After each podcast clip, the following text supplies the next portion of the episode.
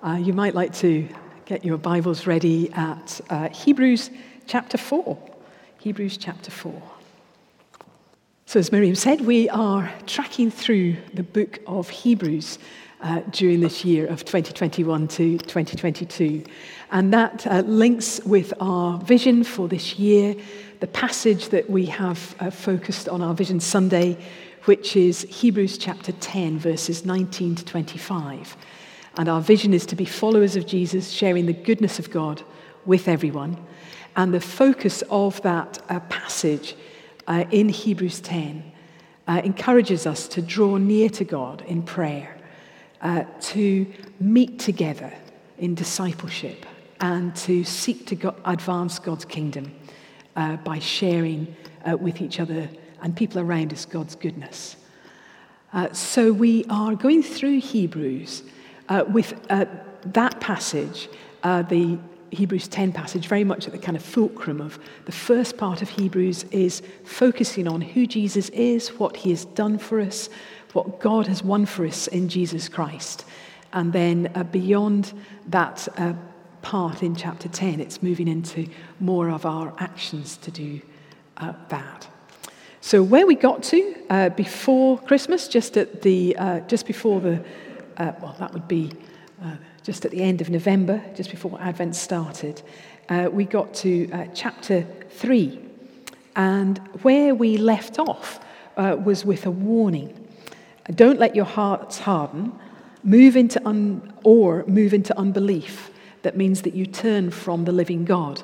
And I said at that time that this was a two part sermon, that the, the one before uh, Christmas was a warning, and you'll be delighted to know for the beginning of 2022 that we're stepping into God's promise now as we come to chapter 4 of Hebrews. So I'm going to read from verses 1 to 11. Therefore, since the promise of entering his rest still stands, let us be careful that none of you be found to have fallen short of it. For we also have had the good news proclaimed to us, just as they did. But the message they heard was of no value to them because they did not share the faith of those who obeyed. Now, we who have believed enter that rest, just as God has said. So I declared on oath in my anger, they shall never enter my rest. And yet his works have been finished since the creation of the world.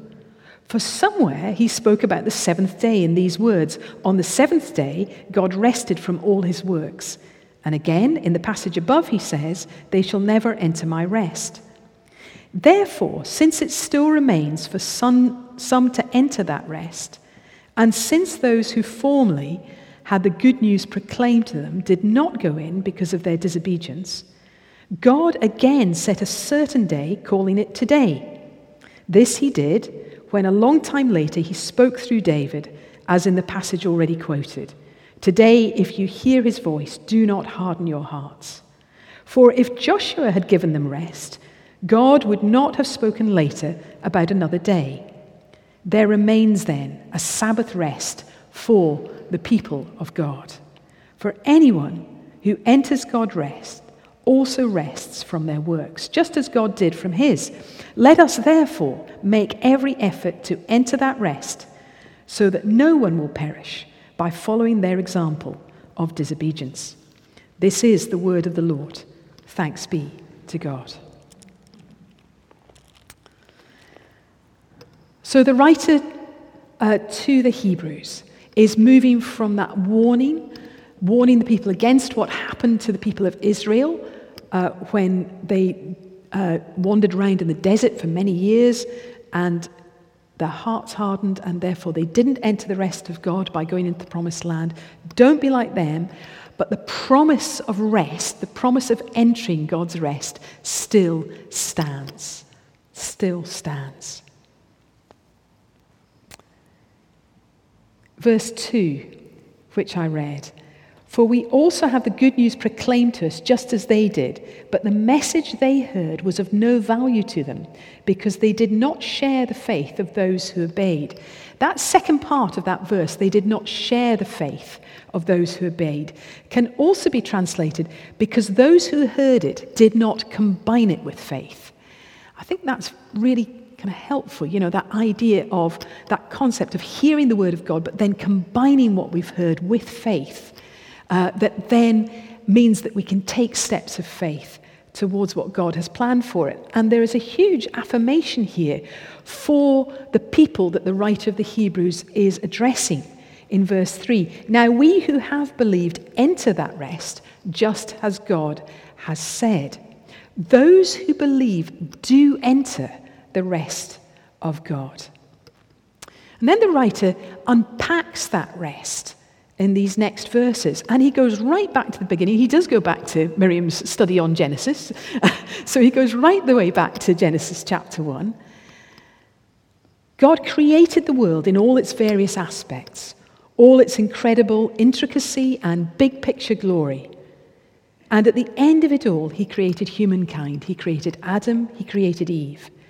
The narrative describes the time span as six days for creation and on the seventh day, God rested. Therefore, the first thing that we did, the first thing that humans did with God was to rest. Because our first day of being alive was with God as He rested on the seventh day.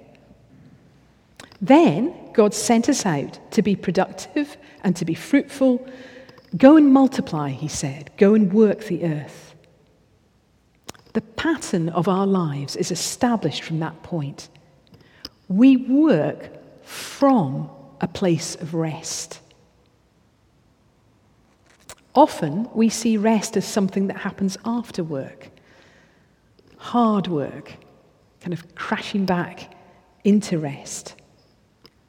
But the biblical pattern, the way we were created, is the opposite of that. It's working from a place of rest. And this was such a revelation to me when I first heard it from Mike Breen, who was my training incumbent, and who still continues to teach very powerfully on this subject. We need to put that place of rest in its right context. It's not a place of inactivity, but it is a place of contentment, joy, and satisfaction. What did God see at the end of each day of creation? Well, there's that repeating word in Genesis chapter 1. And the Lord saw that it was good. And the Lord saw that it was good.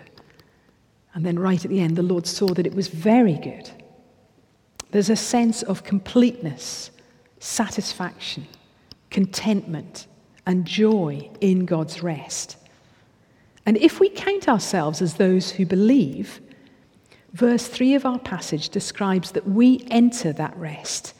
It is God's gift to us to participate in that same sense of contentment, joy, completion, God's goodness at work in our lives.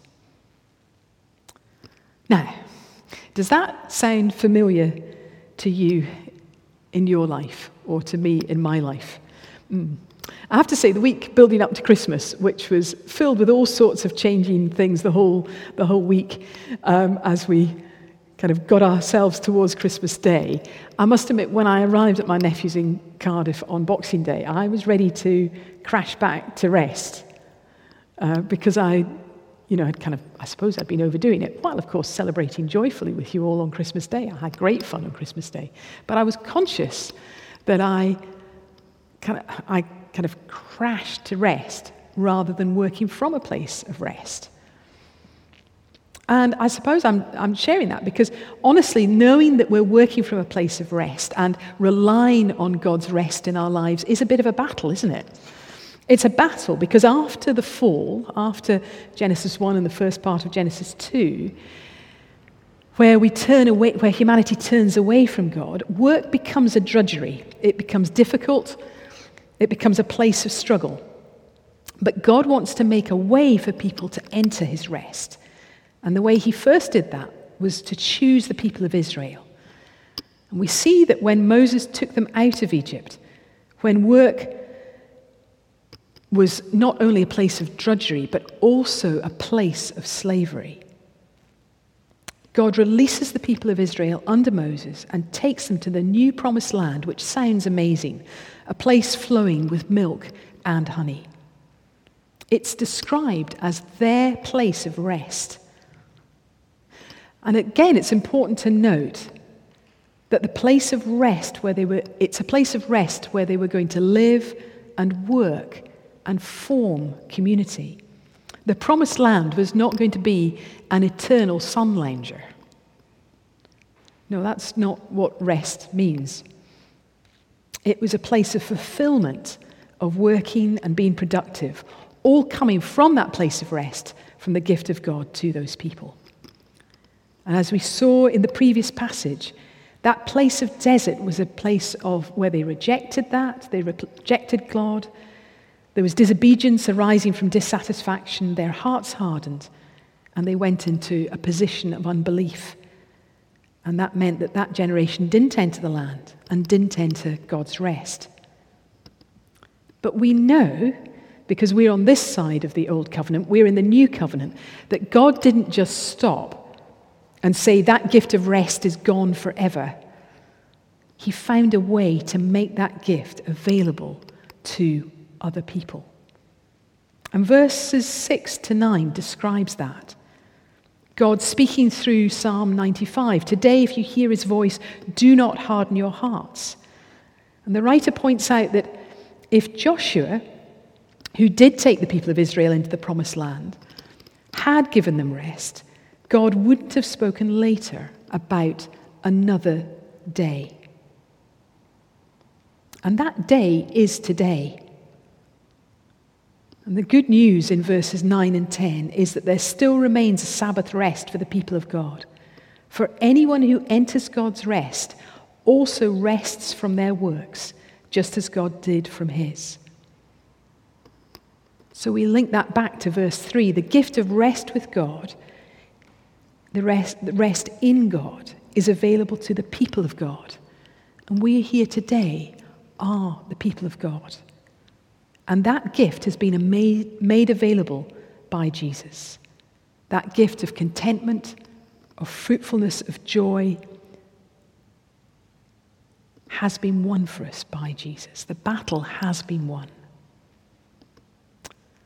So, in the light of that, we can live our lives in one of two ways. We can either try to prove to God our worth, that we're praying enough, reading enough, reading our Bible enough, going to church enough. We're trying to prove to God that we are righteous in His sight and worthy of His love. Or we can receive the gift of God in Jesus Christ, who says to you, because of the work Jesus has done, you are already worthy. You are already loved by God. You are already righteous in God's sight. You are already dearly loved and deeply held. We don't have to prove anything because Jesus has won all of that for us on the cross. He's brought us into relationship and he's made us the people of God. This is incredibly good news. And then it's from that place that we step joyfully and gladly into the work that God has already prepared for us to do. Do you see the difference between those two ways of living? And I'm speaking to myself too in this. The first one is that striving, that pushing, that I've got to prove myself, compared with the receiving what Jesus has done. And then from that reality, stepping into works that God has already prepared for us. Paul, writing to the Ephesians, says this in chapter 2, describing this. For it is by grace you've been saved through faith, and it is not from yourselves. It is the gift of God, not by works, so no one can boast. For we are God's handiworks, created in Christ Jesus to do good works, which God prepared in advance for us to do. Think as we step into encouraging each other during this year 2022, uh, let's encourage each other with grace. If we start to spot in each other's lives that we're doing that striving thing and trying to make it all happen in our own strength, let's remind ourselves of that Ephesian passage. Let's speak that out over each other, stepping into the grace of God that we can enter into God's rest. And then we come to the final verse, verse 11. Let us therefore make every effort to enter that rest, so that no one will perish by following their example of disobedience. Hmm. So, Anne, you've just said to us this morning don't strive to be legalistically righteous. But in the same breath, in verse 11, we read, Let us make every effort to enter into God's rest. That sounds like we've got to work at this. And yes, we do. There is a future eternity of God's promise, eternal life, where there will be a time where all of our striving will cease. And that is that place of eternal rest when we've died. So that is that future promise. But that rest is available to us today. And while we're here on earth, while we're in the here and now, if I take that image of the promised land as an illustration of our spiritual lives, yes, we experience the land of milk and honey, and there are battles to fight. And I want to unpack this from one specific angle. And I want to start that by asking this question Whom commands your attention? Where do you give focus? What do you give focus to? Just take a moment now to think of those questions. Who commands your attention? Where do you give focus? What do you give focus to? Just give you space to consider those. As I have thought about entering the rest of God, and I've, you know, working with that, this for years and years, um, there are three books that uh, I wanted to commend to you this morning, not to read them all at the same time, that would be leading to striving, wouldn't it? But one of these will, um, uh, one of these will kind of chime with you, I think. So the, the three books are um, uh, The Rest of God by Mark Buchanan. I would hold that up in front of you, but I appear to have lent it to somebody, so I bless them. I hope they're enjoying it and receiving from it. Soul Keeping by John Ortberg, and uh, The Ruthless Elimination of Hurry by John Mark Comer which uh, subtitle is How to Stay Emotionally Healthy and Spiritually Alive in the Chaos of the Modern World. I've read all three of these books. This is the one I've read most uh, recently. And to enter the Sabbath rest of God is, involves what John Mark Comer describes as the ruthless elimination of things that distract us from our relationship with God and from the key relationships in our lives. And I agree with his assessment that screen time on our phones, in other ways, has taken our focus, and it can occupy all of our focus and all of our attention. This book was written and published the year before COVID. And I suppose my observation is that the pandemic has exacerbated that reliance on screen time because we've become even more reliant on it. Uh, because actually, they have become a lifeline, haven't they? Um, apps like Zoom and other connections are available, have, I mean, it's been fantastic. I have been able to talk with each other over uh, the pandemic. So there's an, there's an aspect of this that I'm thankful for, but there's also an aspect of it which is, is difficult because, I mean, the pandemic's been described like a pingdemic, hasn't it? Because we're on this state of high alert, as, the, as Dr. Kate Middleton of the Mind and Soul Foundation says, on a, a state of high alert of what's going to happen next and that's often coming through our phones. And I discovered I'd got into a, a, bit of a habit of looking at my phone late at night. I have a start of day, a well established pattern of a quiet time with God, a time of reading my Bible, prayer. And that's a well established dis- uh, discipline. And then during the day, I will send arrow prayers up to God before I have, um, you know, I'm trying to answer emails or make phone calls. But what I'd got into was checking my phone before I went to bed and reading the BBC headlines. And I have to say, that's not a place of entering God's rest. as I try to sleep. So, my Christmas present request to one of my nephews was this a clock. Super old school. It doesn't tick, it is an alarm. Because what was happening was I was setting my alarm on my phone and then I was checking things. So I thought, right, okay, let's go back to old school. A non ticking clock that alarms, and actually it only has a five minute snooze button instead of a 10 minute one. Very good for me. Um, that's a practical step I've taken in order to stop paying attention to my phone.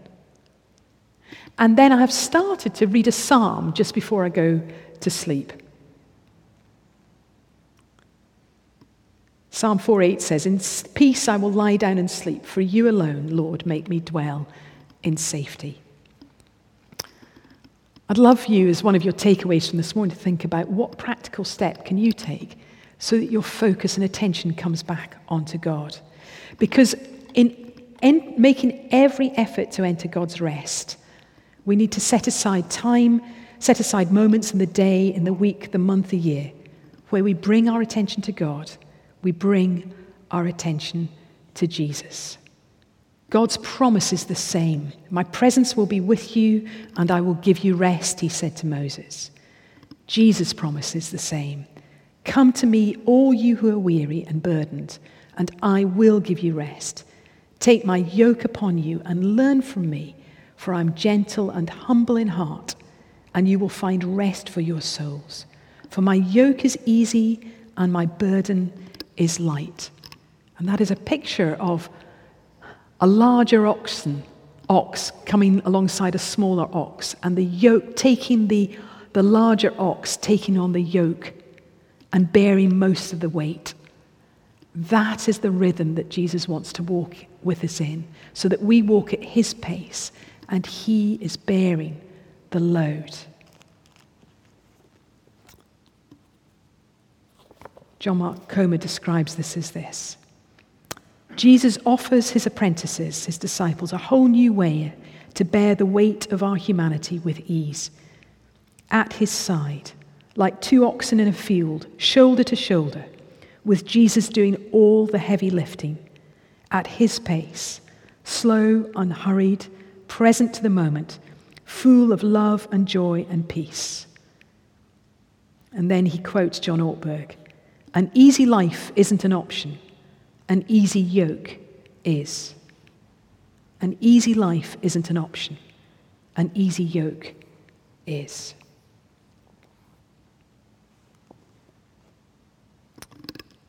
So, leaving you with two questions. Is there an area of your life where, as I've been speaking, you thought, oh, I've been trying to do it in my own strength? Well, turn to God. Bring that area and hand it over to Him. And then consider what practical steps you can bring to give your attention and focus to God.